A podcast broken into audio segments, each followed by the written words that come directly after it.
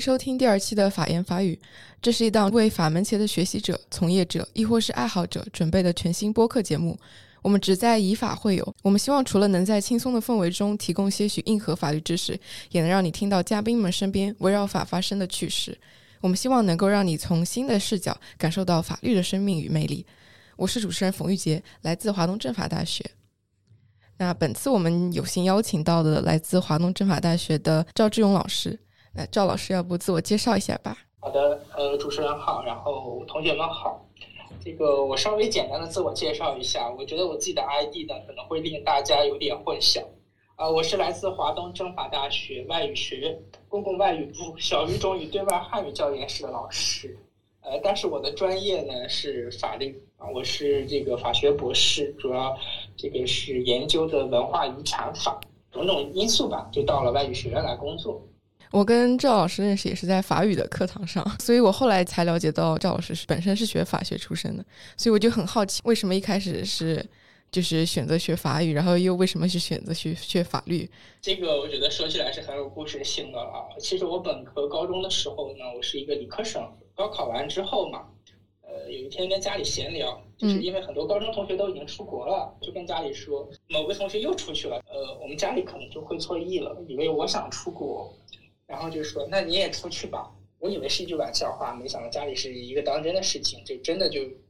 在准备这件出国的事情。那最后当我来挑，那我说，如果真的出国的话，我还是不想去这个英美国家了，哎，去一个其他的国家，毕竟要再学习一个新的语言，可能会呃，在将来的找工作过程当中可能会更具优势吧。因为法国我们都知道，这个是一个浪漫的国家，法语比较好听，然后这个法语的应用也比较广。所以老师在高中之前就本来是没有什么就是法国情节，就是比较喜欢这国家，就这样子。法国的情节是有的，因为我们都知道法国是一个很浪漫呀，然后看到了各种的美食呀，然后各种的历史古建啊，呃，还有法国的文化，当然是很比较向往的。但是说实在的，没有说是那么特别情愿的非要出国。出去之后呢，其实我刚开始也是选的医，但是在读语言的过程当中，我觉得，呃，是否要学医？因为可能对医学是否真的是感兴趣，好像想了想并没有。那么我们学校又提供的其他的专业呢？因为经济来说，我也不是说特别喜欢经济，宁肯在法律和经济之间，我还是决定要选择法律。所以老师，你你是刚开始就是去法国读了嗯大学，然后硕士、博士是这样吗？对的，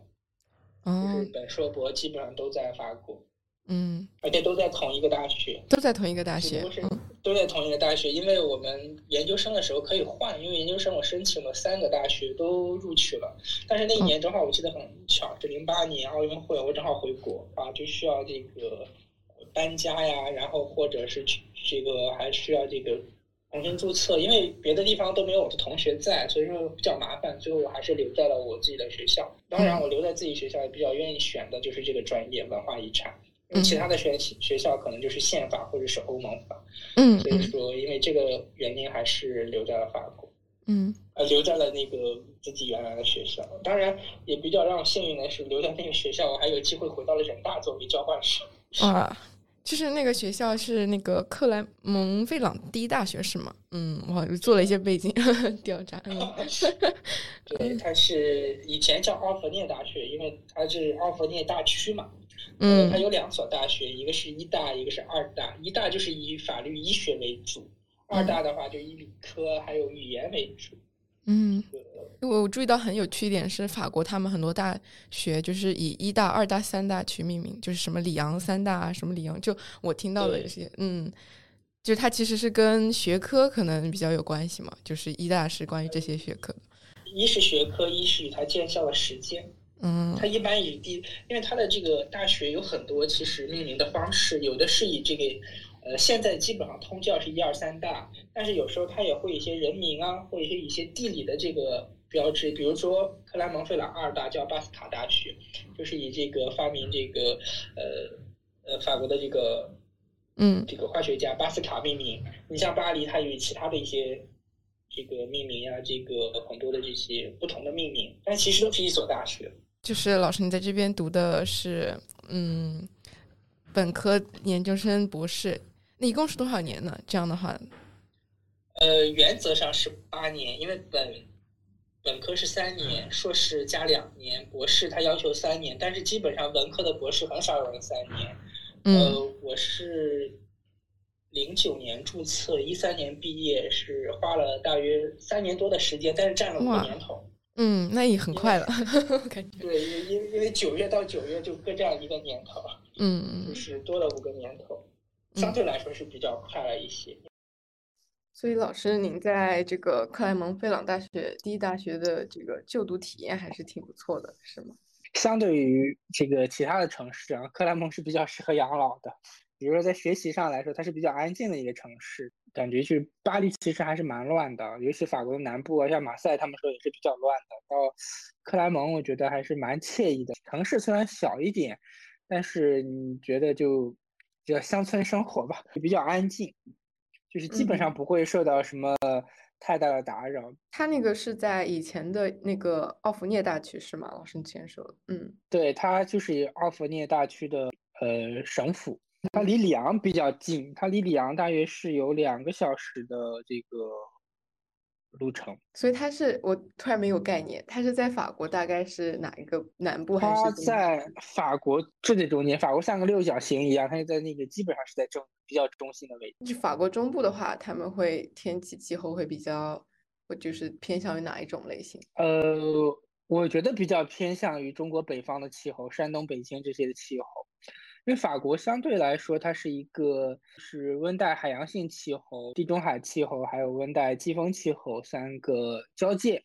夏天天比较晴，比较干爽；秋冬天会阴天，雨比较多。但相对来说，我觉得我那个城市还是比较偏中国北方的气候，就是比较干燥，就是跟老师家乡会比较像。哦，是的。如果我要到海边的话，比如说到。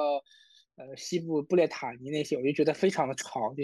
如果到南边的话，就有种广州的那种气候，就觉得又湿又闷。就是刚开始去的话，在气候上没有任何的不适，就感觉是在这个北方一样。所以它如果是在特别中部的地区，它没有很沿海的话，饮食这方面一般会吃些什么呢？其实因为它是乡村嘛，然后它又是一个。中部高原，它就是它的海拔是在整个法国来说是比较高的了。中中央高原嘛，因为物流的比较方便，基本上什么都有。但地方的菜系还是嗯很乡村系列的。我记得就是什么卷心菜、土豆，还有这个火腿肠什么，就炖在一起，我们叫 body auvergne，这种呃就是乱炖了，相当于火锅的这种东西。还有一种是它那种小豆子，基本上这是他们的地方菜了。就相对它的地域菜啊，因为每个地方有不同的这个地域特点啊。你比如说到了南部，你可能会鸭子比较多一些；到了在南部靠海，可能鱼比较多一些。它的地方菜就是这样。我刚才讲的两种。所以冬天他们还是会吃哈克雷特是吧？我就惦记着这个哈克雷特，我觉得好像还，我觉得是偏靠欧洲那边啦，那种火锅之类的。他们好像，我觉得我还是真没大见。他们主要是以奶酪咯，就是生吃他们当地的奶酪，呃，一些牛肉啊。它的菜色和其他的菜地方的菜系一比，是蛮乡村的，有点打破法餐的传统刻板印象。对，其实法国的这个饮食还是很多样化的，不是说我们想的法国的饮食就是法餐那么奢侈。其实正正常的法国人不会像我们。你去餐馆吃的是那样的，基本上你要到法国人家吃饭，他也许就是只是除了面包之外，就是那个 spaghetti，就是通心粉啊，就是面条。他们吃的还是蛮简单色啦，就是吃只有你到餐馆才会吃的，相对来说是比较那么正式。这边又聊到那个刻板印象，就想到这个，就除了美食之外，之前还有一部剧就是比较火的，老师你有看吗？就是。Emily in Paris 那部美国女孩在巴黎的这个生活，然后就被吐槽了，就是 在里面穿那个服装是颜色非常鲜艳的，就是其实法国人、巴黎人穿着还是蛮时尚的，五颜六色。其他地区呢，你们刻板印象就是这种黑色呀。基本上来说的话，到冬天基本上是这个单色调，反正是在冬天，我觉得基本上我看的都是黑呀。白呀，就给人感觉非常的忧郁。本来就天就阴的，在很正式，不是说正式了，他们基本上就选这种单一的颜色，确实很忧郁。夏天的话会穿的比较花哨一点。就是夏天我感觉就是回归正常了。确实，我觉得给我的印象，大部分人还是以这种呃单色调为主，对，灰白为主，对他们可能习惯了，因为他可能是冬天阴下雨，穿其他的颜色也衬不出来。接下来来聊一聊，嗯，这个在法国学法律的这个体验。老师，您是就是在法国就是完成了本科到博士，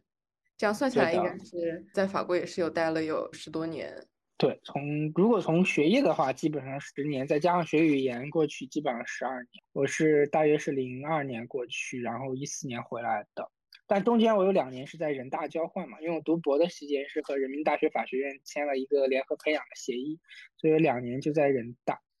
呃，法国的大学基本上是现在是三五八的这种机制，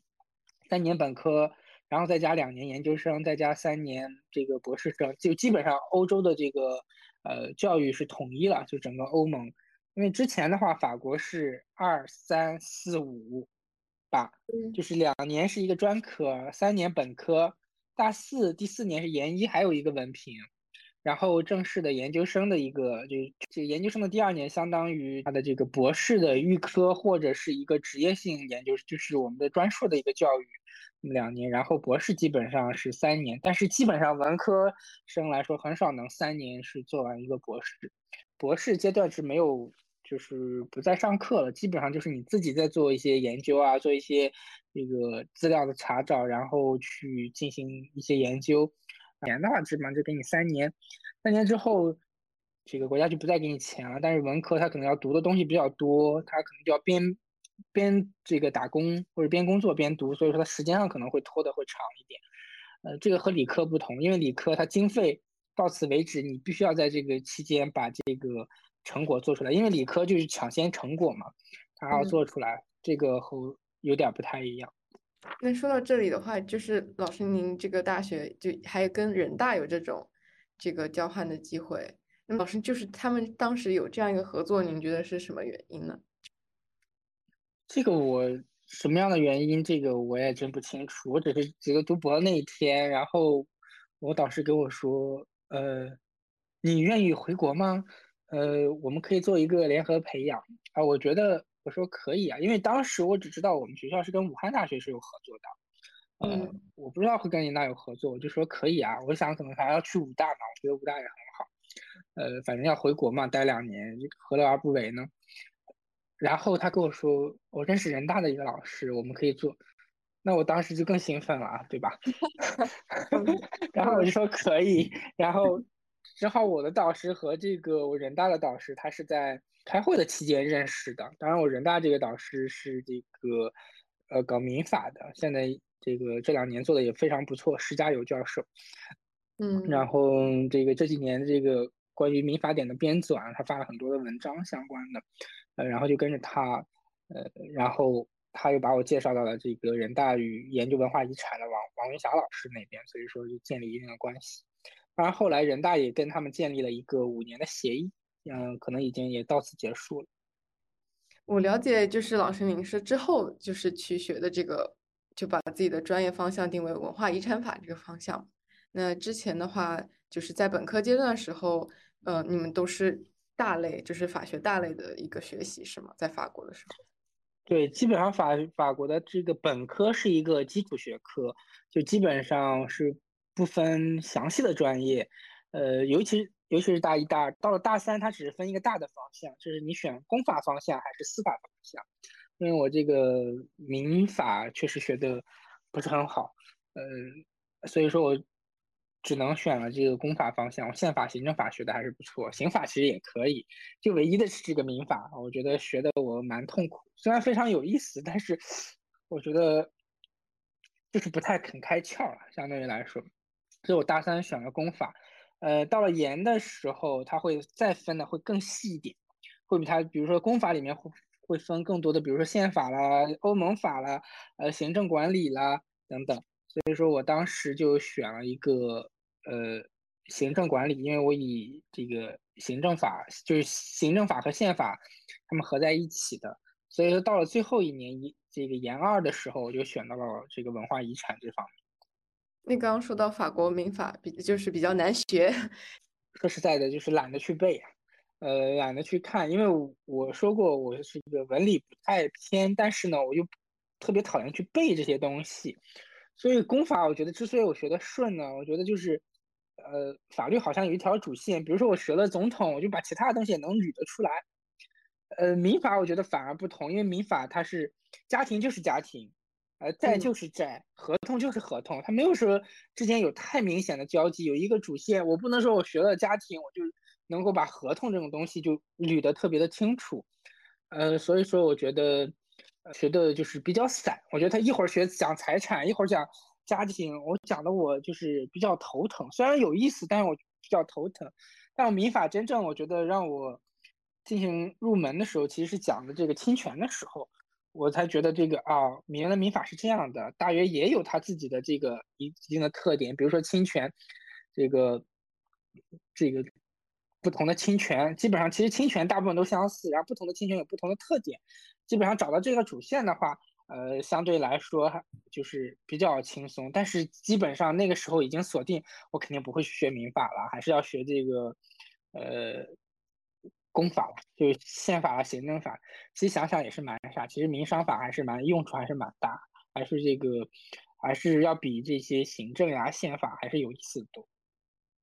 可能是因为你会觉得，就是老师会觉得这个比较，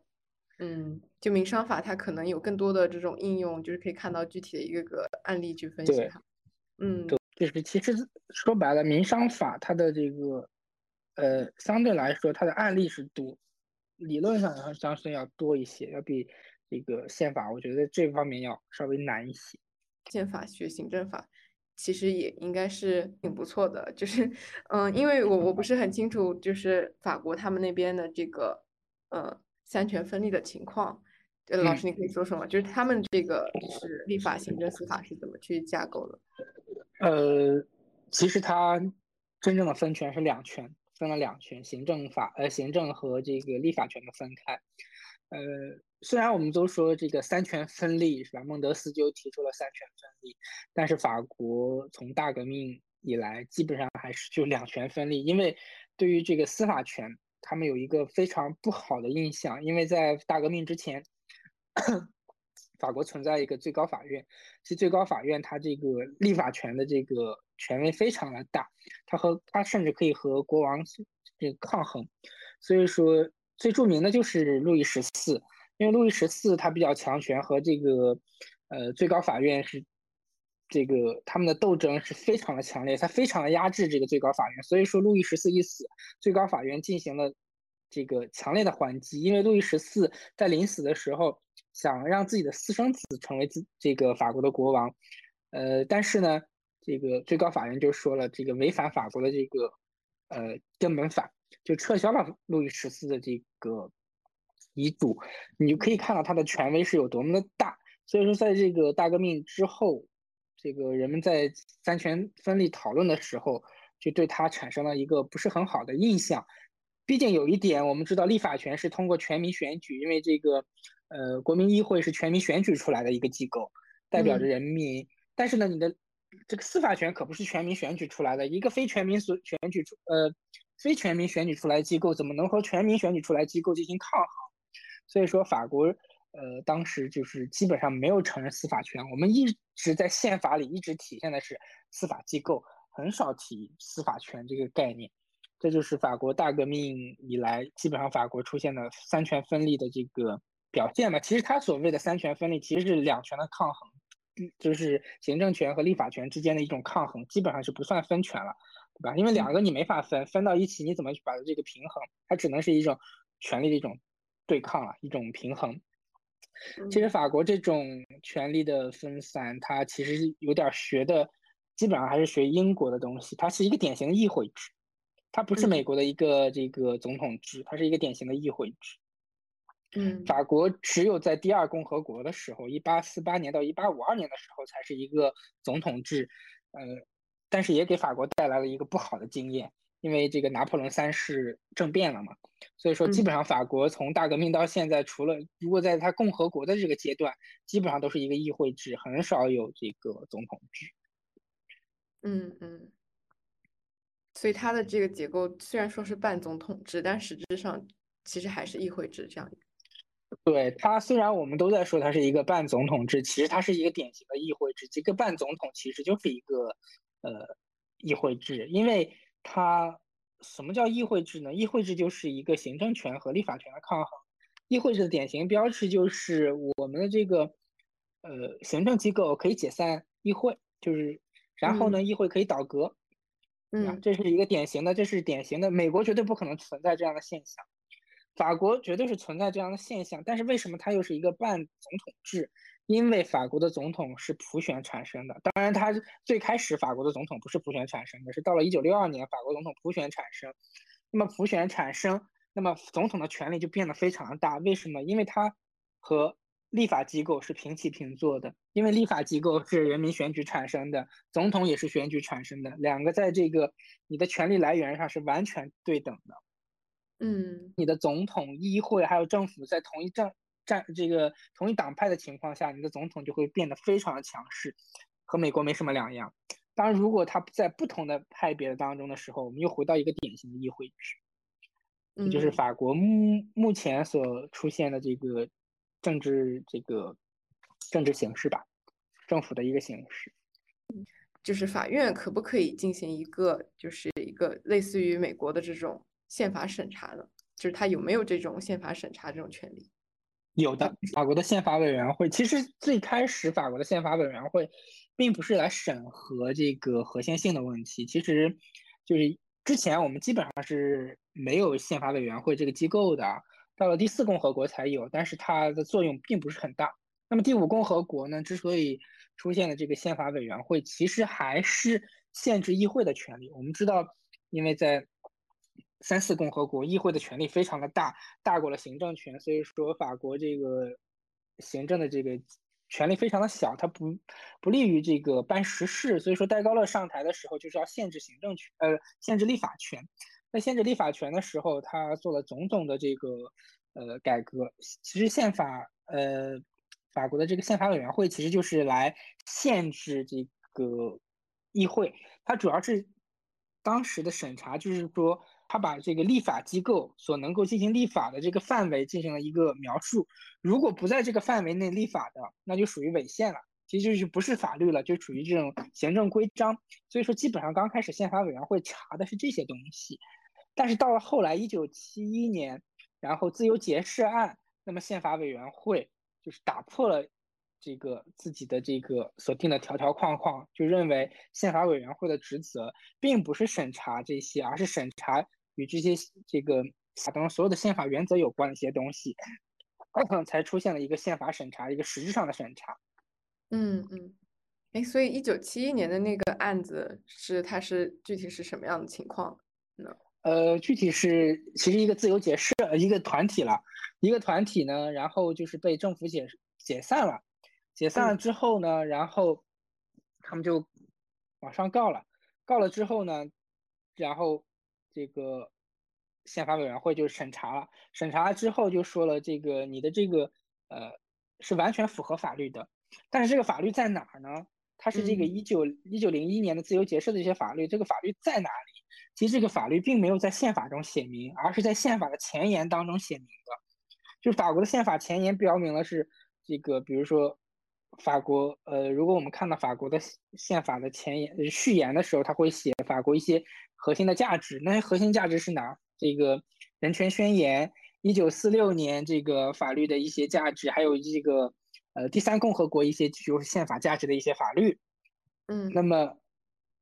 就不是一个真正的宪法文本的东西了，而是一个需要往前去推的这些东西，对，一个渊源了，往上去推。所以说，他当时立这个宪法的判就是这样。就认定了这些东西都具有宪法价值，也就是说，呃，你的这个自由结社是受到了一个宪法的保护，是一个宪法上的权利。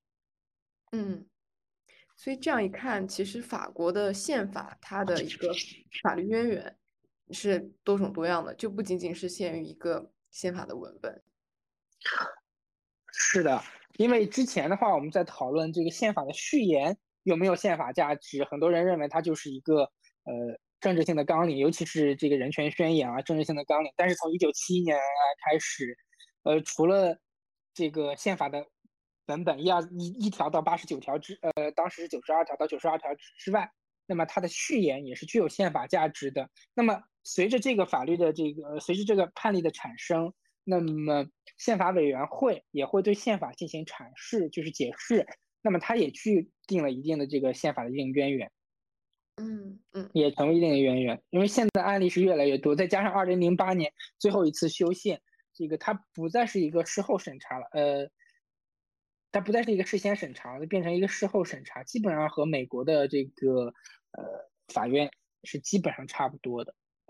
所以说，就是法国的宪法委员会可以去就是提起这样一种宪法的这个有没有违宪审查这样的一个功能。那除此之外，法国的一些法院，就是它的一个最高法院，可以去做出这样的判例嘛？就是像美国一样，就呃不行，因为这个宪法法院其实它是对于只能审核宪法，它不能审核这，它只能审核合宪性，不能审核其他的，而且它也不是自己提出来的，它必须是由总统或者是议员，当然是六十名议员，然后提出来。事后审查的话，比如说是你在这个上诉的过程当中。你认为你的这个现用的法律已经违宪，那么你可以在法院当中提出，那么由法院提交到这个宪法委员会。那么法国的最高法院啦，这个其实就是呃，还有或者是这个行政最高法院了，它不具有审核这个法律合宪性的问题，他们只能是这个合约性和国际条约，他们可以进行审查，因为他们不具有这样的资质，他们不具有这样的能力。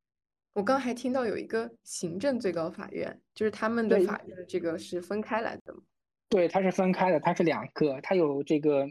司法，还有一个行政法，它是两条分开的。因为法国从大革命之后就把行政和这个司法就分开了。这这一点我会觉得比较有意思，就是那假设就是一个法国的一个嗯，就是一个市级的政府。相对人就是我们行政好行政法的这些 术语出来了，就行政相对人去这样提起，可以去向同样的一个市级的行政的法院去提起这个诉讼，是吗？对的，他必须要上这个行政法院提起诉讼，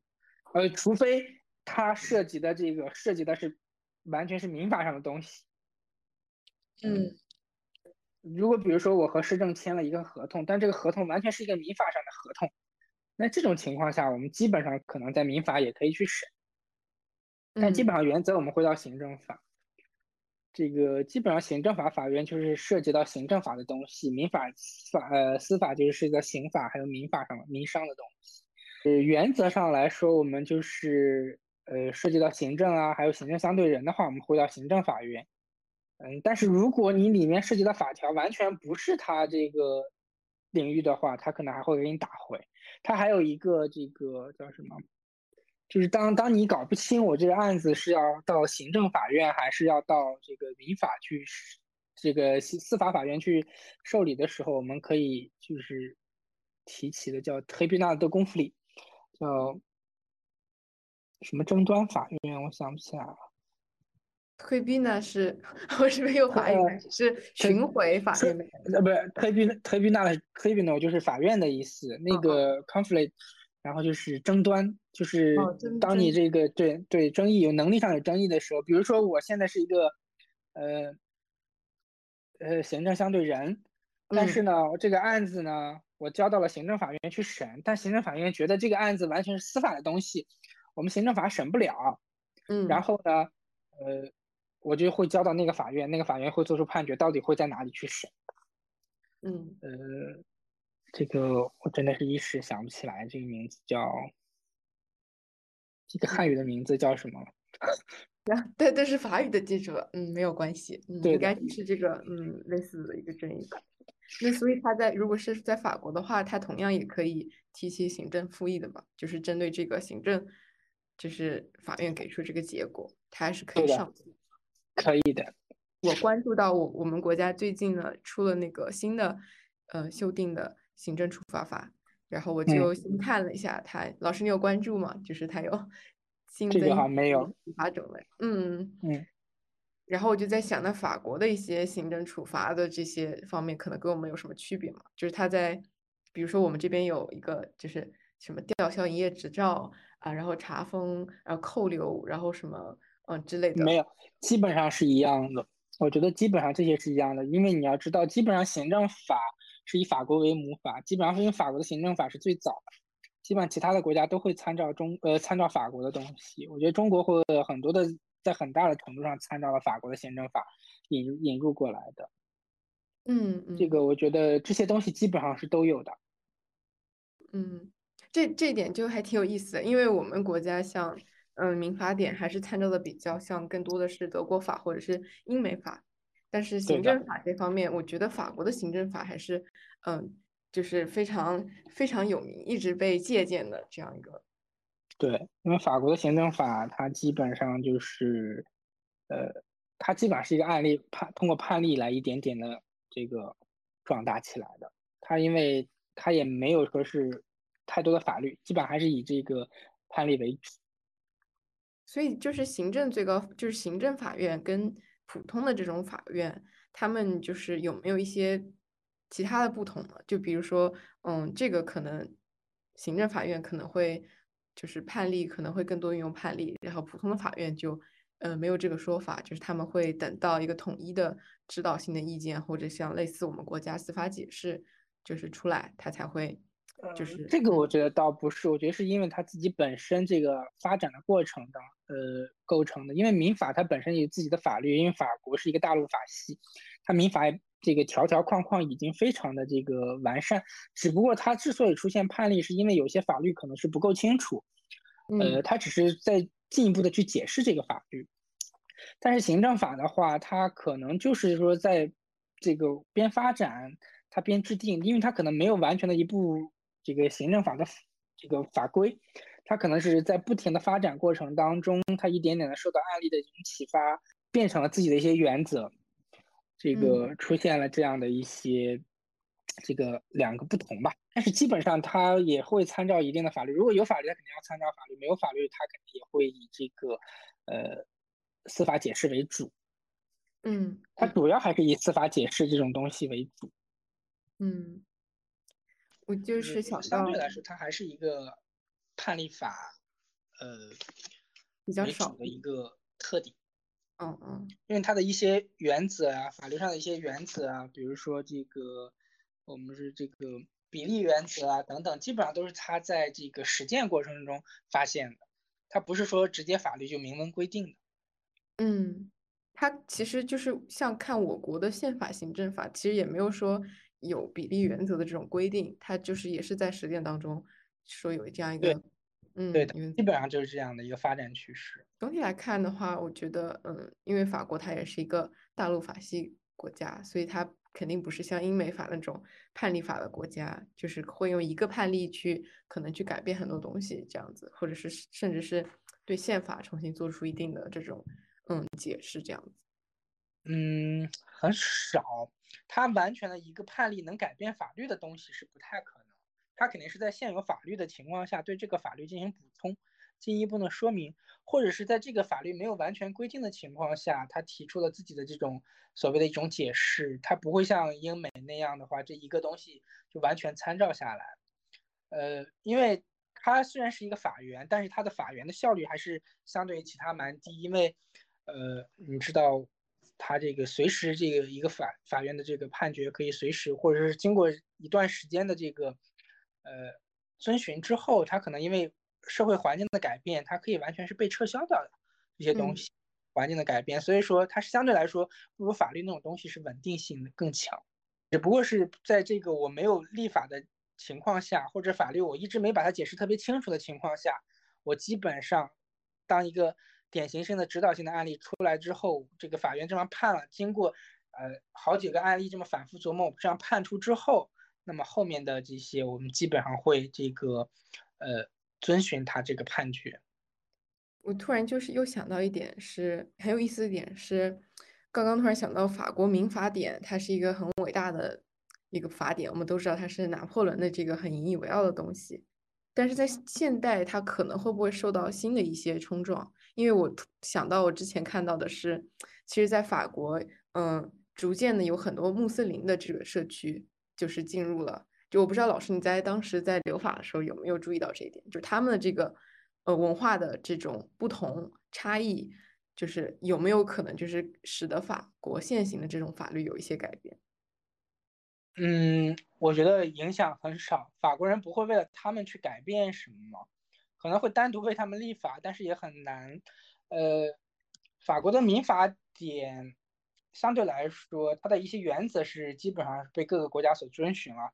嗯，比如说这些公序良俗呀，然后法律的适用这些原则，所以说，呃，它而且就是适适用的时间也比较长，两百多年。你像穆斯林，他进入，他毕竟穆斯林进入，他也是一个呃小团体了，这样一个小的这个势力范围，所以它不会对民法典有太大的影响。唯一的影响，它可能对社会有影响。那么对社会有影响的话，法国只能去这个通过大的方向去调节。比如说，我觉得穆斯林之前他们会戴这个面巾，对吧？面巾的话，会法国的一个共和国的原则。呃，这个世俗这个原则有冲突，那么法国就可以通过立法来这个禁止他们去戴面巾。当然，这会造成一定的冲突了，对吗？当然，我们还看到还是有些人会戴面巾的，出现这样的冲突嘛？因为他和他自己的本身的这个法律原则啊，这种呃权威啊，造成了一定的话，他还会以法国人的这个基准，因为他毕竟穆斯林这还是一个少数，我们不会为他去改变什么。他也不可能去改变法国人的这种本质上的生活。那即便我觉得，比如说穆斯林，他可以一夫多妻，因为有些国家是存在这个一夫多妻的。呃，那法国人绝对不可能为他改变这个原则啊，对吧？人肯定是都是一夫一妻制，那么法国人也不可能去为了他去改变这样的原则，那是不可能的。除非我觉得。几十年、几百年，然后大批量的对这种法国文化的渗透，否则很难一时之间他去改变什么。这里我就突然感觉到，就是就是有一种法国人对自己的一个共和国的理念是比较骄傲的，嗯，比较想维持他自己原来的这个理念，他有一种执着在这里面。我觉得有的，我觉得法国人相对来说他还是比较保守的。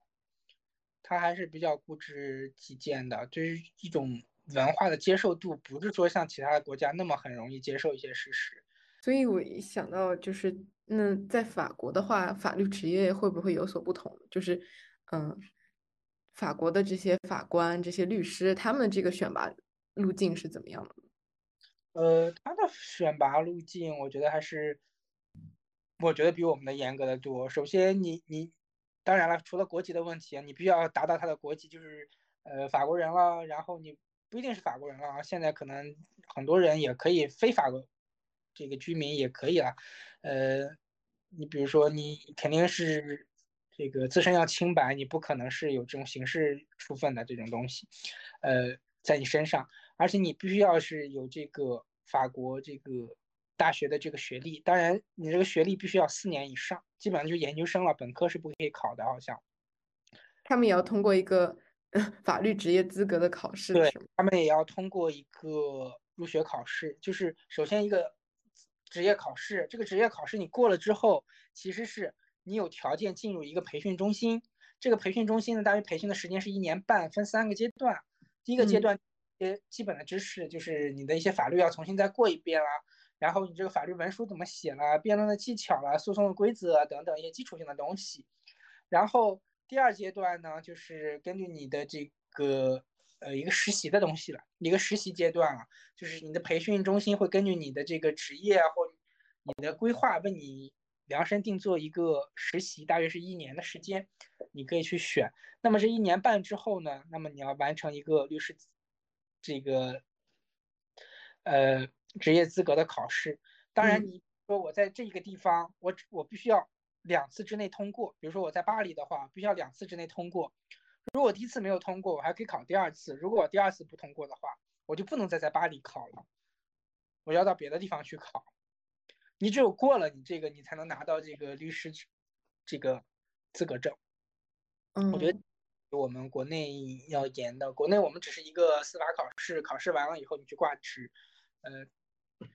他我觉得要稍微要严一些，他有一个一年半的培训。嗯，这个一年半培训有点像英国的那个 training contract 这种感觉。对的，它它是必须的有，而且必须是这个你学了法律学到一定的年限，就像过去我们好像这个考虑证的话，好像是一个研究生，现在可能放开了本科，他们还是比较严格。那老师，你有什么实习经历吗？就是去他们的法院，或者是去他们的律所？啊，我没有在律所实习过，我只是在这个政府部门的一个地方实习过。这个律所我还真没有实习过。在法国的政府部门工作是怎么样的一种感觉呢？就是他们会不会，嗯，比我们想象就是跟就是也比较闲呢？就是上班。他那个地方我觉得是还是蛮闲的。嗯，因为我是。它是一个市政府下属的一个地方的一个工会，它专门是保护当地的这个自然资源和文化资源的一个工会。我去的时候是蛮闲的，因为我们基本上九点上班，下午然后五点下班，基本上是这样的。然后，但是因为我当时住的地方又比较远，然后需要坐公交车。坐公交车呢，我就因为它公法国的公交车是有时间段的嘛，我可能是。就早上八点，但是我可能八点四十就会到那个单位，所以说他会允许我早走一部分，然后去赶班车。基本上，呃，然后我觉得在那里好像也没有什么事。我觉得我们早上见了面，大家先打个招呼，打个招呼，然后把自己的位子收拾一下，嗯嗯，饭了，然后坐一会儿，然后打开电脑，然后干一些自己的事情。大约十点左右的时候，大家就抽个烟啦，喝杯咖啡啦。呃，稍微聊一聊，我觉得半个小时过去了，然后到十一点半我们就去吃饭了。下午一点，那下午基本上就是工作了。下午有时候我们会呃跟着他去这个到一些实地进行考察等等。基本上我当时就是我觉得是比较轻松的。嗯，当然我只是说从我的这个角度，我实习的角度，我可能在其他地方可能没有那么轻松吧。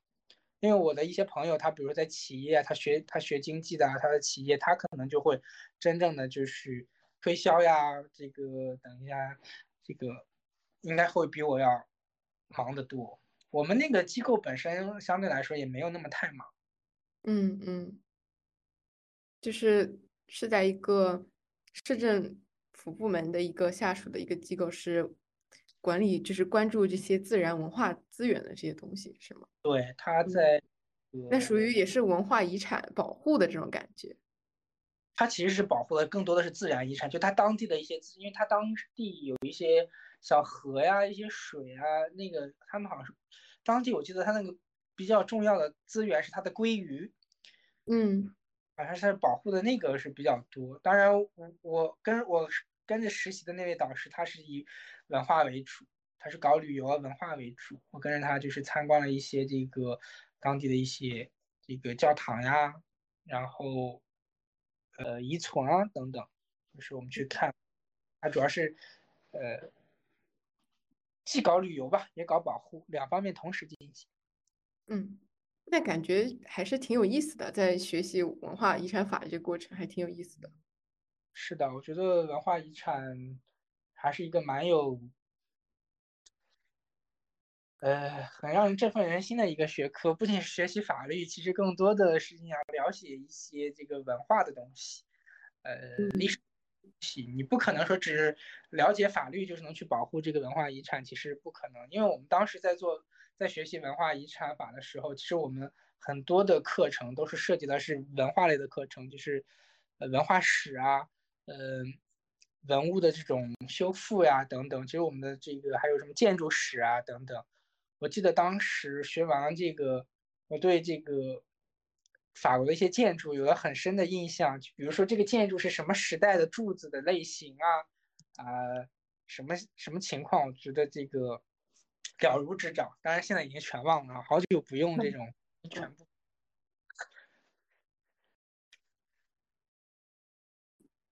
这个我觉得当时学的还是嗯蛮开心的，蛮有经验。我们也会在。这个在上课的过程当中也会去实地考察，老师也会给我们带领我们去实地考察。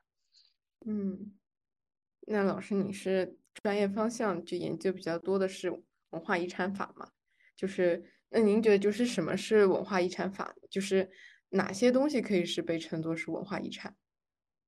呃，其实文化遗产法就是保护文化遗产的法律。那么为什么要保护文化遗产？肯定是文化遗产受损了，我们才要保护。如果它没有受损，我们肯定是不会保护的。那就是什么是文化遗产？嗯，其实我在上课的时候问同学，其实文化遗产就是两部分，文化加遗产。遗产很好理解，老祖宗留给你的东西，它就是遗产，对吧？一点点留下来的，那肯定这种东西不可能消失掉，消失掉它也没有了，它肯定是一个这个可以看得见也可以看不见的一种东西，它必定要存在，但是首先它要存在的一种东西，这是遗产。那么是遗产，并不一定都是文化遗产，它要涉及到文化，比如说。我们个人留下来的东西，比如说我爷爷留给我的东西，它就不一定是文化遗产，因为它达不到一个文化的标准。所以说，我们首先要什么是文化？嗯，那么文化这个很难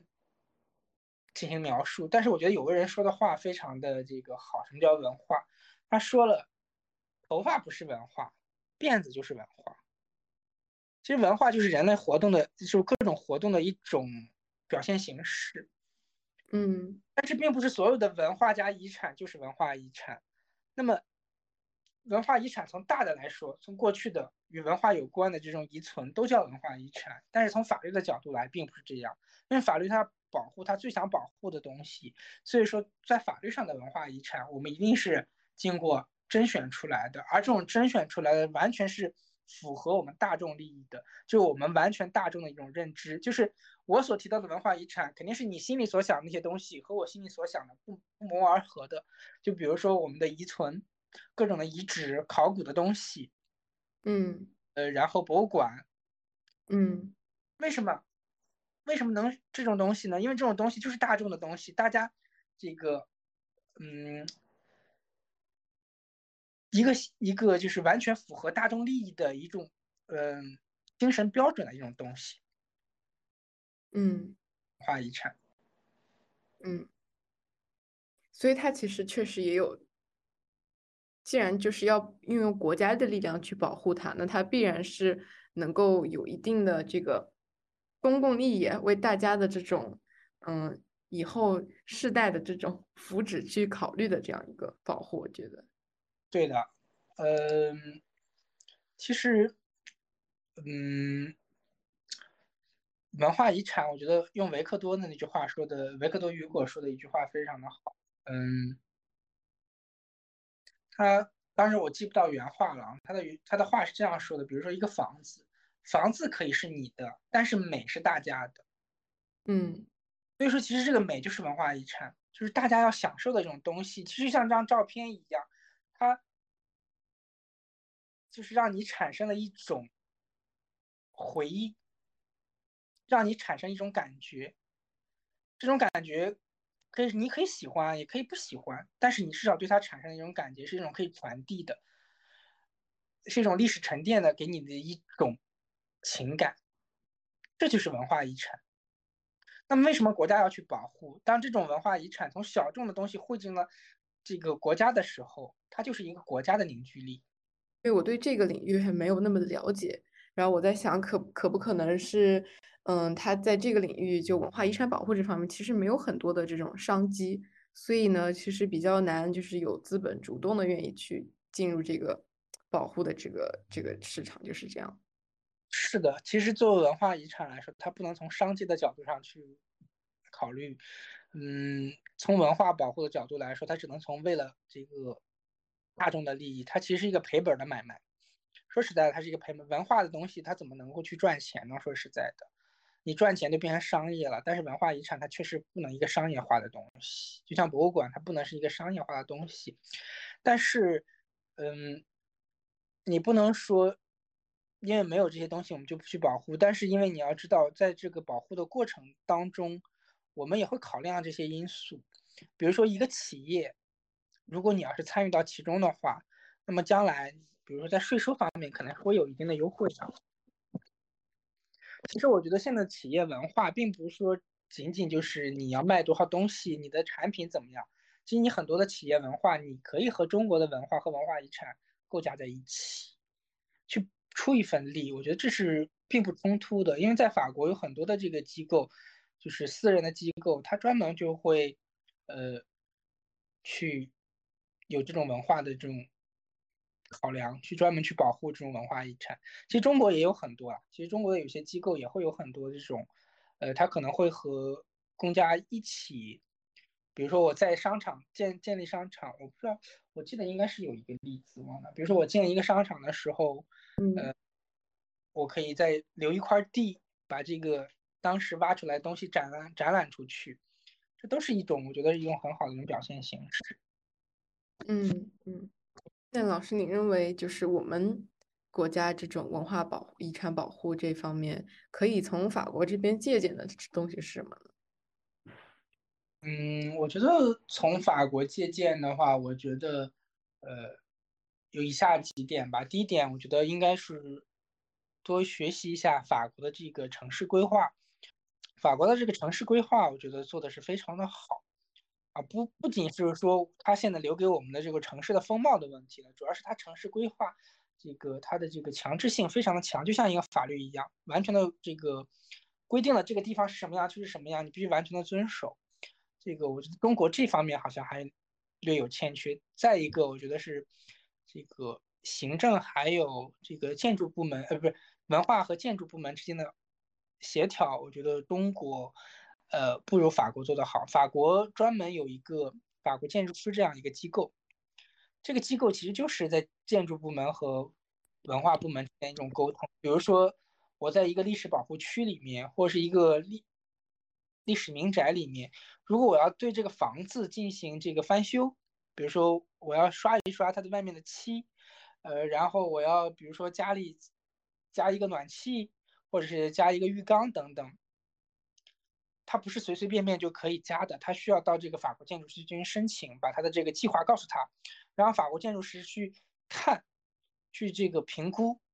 它对这个文化遗产造不造成影响，和周边的环境造不成。造不造成影响，他会进行评估之后再告诉你。我觉得这是我所欠缺的。中国也许有时候我可能说，呃，我自己这个民宅，我可能不可能改变外部的形象，但没说我不能改变内部的东环境。哦，对，内部的环境，对内部的环境，它可能就改。但是法国有时候它内部的环境也是不会让你改的。但是比如说你把内部的环境的构造改变，它可能不太可能。但中国有时候还可能做不到这一点。除非你的这个文物的价值太大，所以有的时候我会有一些违和感，就是你走进一个看，就是嗯，比如说法租界或者哪里的一个建筑，然后外面看外外观看上去它还是跟以前一样，但是你一走进去之后，它可能完全就是现代的一个装修一个装潢。是的，基本上法国你很难看到这样，它还是相对来说保护的是比较这个。完善的，因为他是，如果他不同意的话，那你是根本是不可以，他就不，他他是不会给你颁发这种执照的，就是呃建筑执照，所以说你是不可以进行这个乱随意修改。老师还有什么其他的这个要说的吗？让我想一下，我还真像没有什么要补充的了，该说的我觉得差不多了。好。感谢赵老师的分享，也感谢大家的收听。欢迎在评论区与我们互动留言，也可以选择微信搜索“法言法语”公众号关注我们。那我们下期节目再见啦！